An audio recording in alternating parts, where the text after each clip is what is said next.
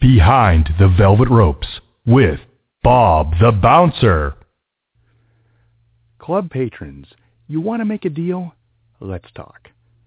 When you walk into a club, the security may be extremely tight and well-rounded, almost like a prison with neon. You may be tempted to get something past this high-tech, well-established security team. Well, guess what?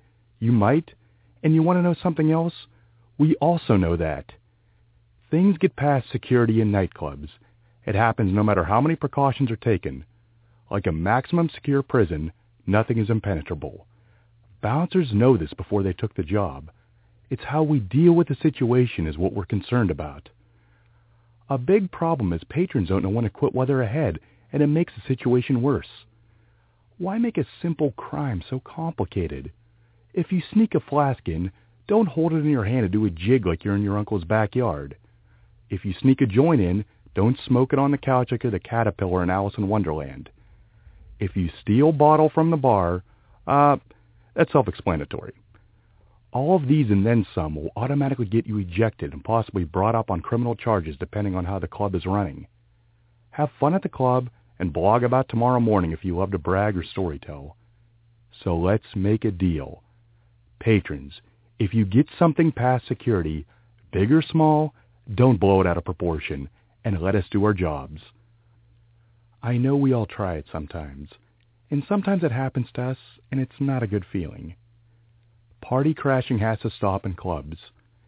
When a table is roped off with a reserve sign, that is a pretty good sign that it has been bought.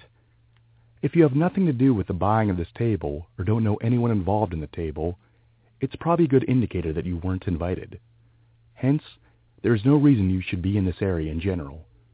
I'm sure the seats look extremely comfortable, the view is spectacular, and there is some top-shelf liquor on ice sitting in front. People paid for that. People who you don't know. They could be rich trust fund brats. They could be hard-working blue-collar folks who are spending their vacation funds on this night out. But they are people who have bought this table to have a V I P club experience. You can still have a good time, but you have to respect the party's space. If you don't, a bouncer has an obligation to intervene because you're affecting the club's business. Even if you're the nicest person in the world, you have to ask yourself, would you want an uninvited guest at your party? So let's stop the party crashing. Who knows? Maybe you'll be the lucky one who the V I P lifts the ropes and says join the party. That's always a worthwhile goal at a club. I'm now officially going to sound like the biggest buzzkill, but we have to get more mature in the clubs. Clubs are for adults. There can be video games. There can be people in costumes.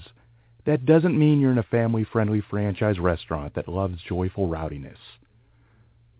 Immaturity is becoming a big problem in the clubs. It's not a problem caused by drinking. It's more of an issue with too many friends getting together and letting the kids inside them come out and play for too long. People running in the halls, holding hands, using venue property as toys, wrestling, football, basketball in the long run, any professional sport in general is officially banned in clubs. When patrons act like kids in clubs, it annoys all the members of the staff, and many times it can cause physical problems with more mature club patrons.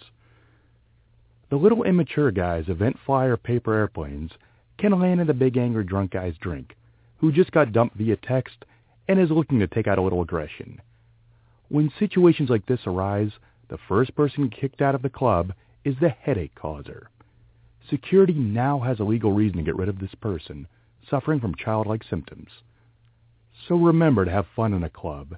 Even relive your youth if you have to, but keep it on a well-behaved teenage level.